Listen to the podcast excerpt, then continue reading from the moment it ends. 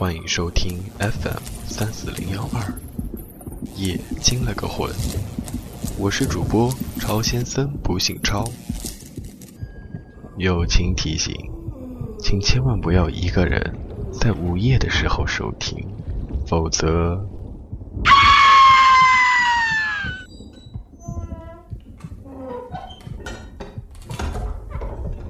今天的故事名字叫做《太平见》。刚来到这所医院，文只能算是个懵懂的青年，因为他对这所医院的了解太少了。更准确的来说，是无法了解。这里的每一个人都像傀儡一般工作，无论何时何地都摆着一副冰冷的面孔，谁也不对谁聊天扯淡，工作起来没完没了。文不敢多说。只管在自己的办公室里喝个小茶，看个报纸，日子倒还凑合。要说医院的规模的确小了点，地段也不算黄金，并不像公立医院病人源源不断。文既无奈又清闲，毕竟这种事情不是自己力所能及的。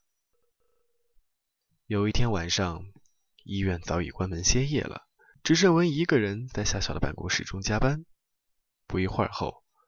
文发觉有点冷，揉揉直打架的双眼，看看表，已经十一点了。开开门，一股等候多时的冷风瞬间卷进文体内。走廊和大厅一团黑，文胆怯的关上门。早知道医院一个病人都没有，我就天黑之前回家了。唉，又得冒险摸黑啊。他的胆非常小，尤其对黑暗的心理恐惧。准备收拾东西下班时。门被推开了，是院长。文大喜，还好有一个陪我的。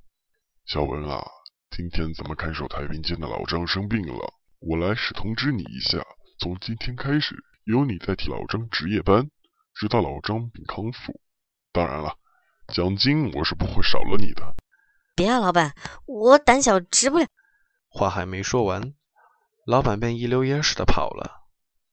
小文在心里。把老张和院长骂了一万遍，他明白不去万万不可。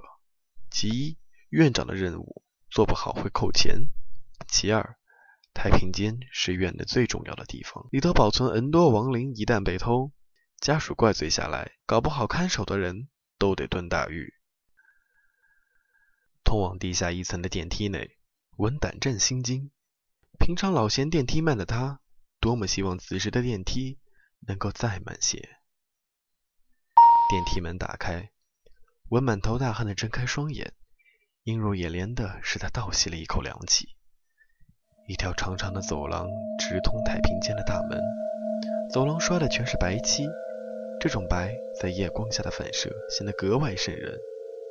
太平间门口两侧摆放着五颜六色的花圈，多亏没有把遗像也摆上，否则文二话不说也立刻回去。走在死气沉沉的走廊，小文几乎没睁眼。看守员的办公室设在离门口五米的地方。迅速闪进去后，文把所有能打开的灯一概打开，接着爬上床，用被子包紧身体，瑟瑟发抖。平静下来后，小文想睡一夜就这么过去了，哪知翻来覆去，一点睡意都没有。刚才的困。早已化作冷汗，随风而去了。现在唯一可干的，就是坐起来看着太平间一件事儿。正当文考虑之际，太平间那边传出了一个声音。文颤抖的如被猫捉住的耗子。这不是敲门的声音吗？那声音断断续续，如雷贯耳，百分之二百不会错。文真想这是梦啊！最最恐怖的事情让自己遇上了。自己还能活着出去吗？如果有机会，先去找那该死的院长报仇雪恨。给我开门啊！给我开门啊！一个既无力又镇静的声音传入文的耳朵。他感觉那鬼不在太平间，就在自己身边，死亡正在一步步逼近自己。呃，你放过我吧，我我又没干坏事。小文哭着求救，也不知是起作用了，还是别的原因，敲门声与喊叫声一并消失了。文也忍不住坐起来，盯着太平间，除了安静，还是安静，静得出奇。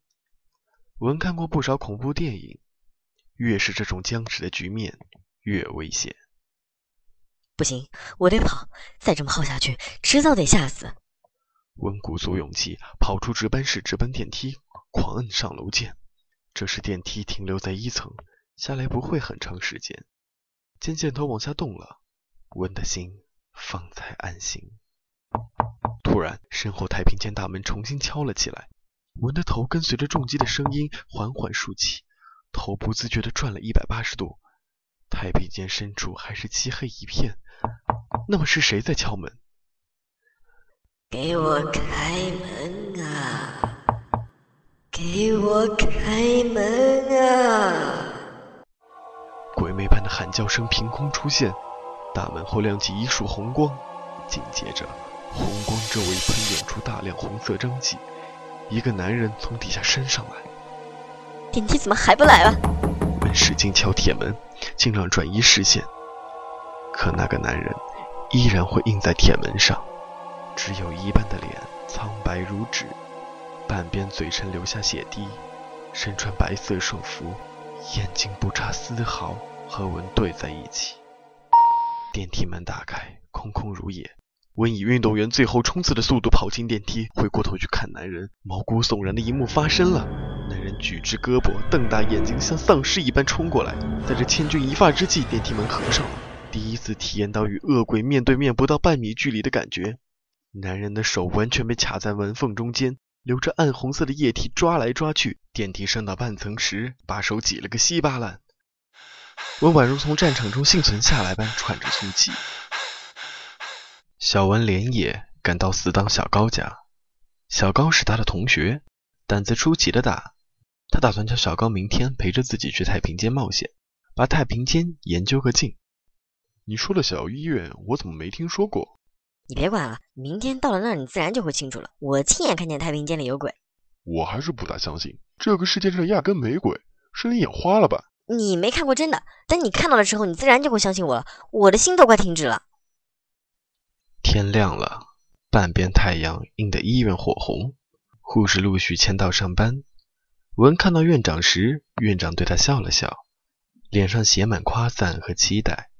他不寒而栗地打了个招呼，慢慢等待着夜幕的到来。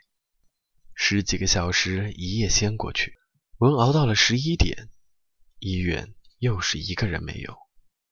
这时，一个高大的身影溜进医院。整个过程静悄悄的，他就是文的死党小高。走进文的办公室，文已经迫不及待的准备就绪了。于是两人奔向电梯。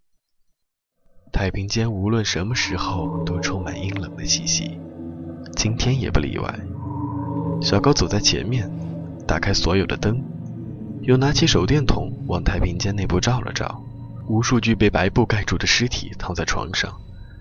有些布上还沾满了血污，看得文止不住的颤抖。你说的鬼呢？现现在肯定没有，得得等一会儿。时间一分一秒过去，两人坐在办公室中，靠打牌消除心中的恐惧。大到困意来袭时，文把牌放下，走向厕所。小高困得实在难受，趴在桌上睡起来。谁谁敲门呀？来了。小高晕乎乎的站了起来，第一眼发现文不在，可能在厕所里睡着了。走到门口时，门敞开着，走廊里一个人影都没有。刚刚谁敲门呀？小高背后一惊，清醒地望向太平间大门，果然一个男人从里面向外敲。这个男人他最熟悉不过了，竟然是文。给我开门啊，小高，给我开门啊！我我我被困到这儿了。哦哦，马上来。小高虽然搞不清状况，但好兄弟被困在太平间了，绝对不能撒手不管。找出钥匙后，匆忙为文打开。真是的，你怎么跑到太平间了呀？小高抬起头看见文的时候，大吃一惊。刚刚脸色红润的兄弟，刹那间变成了一只长着半边脸的鬼。鬼用阴森的笑容瞪着小高，任凭小高的胆子再大，也承受不起。太平间、走廊、电梯、整座医院一齐发出诡异的笑声。小高，文从噩梦中醒来，刚刚梦到高被很多鬼残忍的杀害，惊出了他一身冷汗。文向外喊了声：“高，你在吗？”除了自己荡荡回音，别无他人。文赶紧从马桶上站起来，一遍遍祷告着，希望小高是睡着了。值班室桌子上的扑克散乱摆着，小高趴过的痕迹清晰可辨。可他人去哪儿了？就这巴掌大的地方，上楼买东西去了，巡逻去了，丢下自己开溜了。后两者的答案都不对。开溜并不是小高的性格，巡逻走廊没人，太平间大锁锁着，只能是前者。这小子买东西都盘醒我。文忐忑不安地摁下了电梯键，死活不回头，唱着国歌给自己壮胆。给我开门啊！妈呀，救命啊！文歇斯底里尖叫。不幸中的万幸，电梯门及时打开了。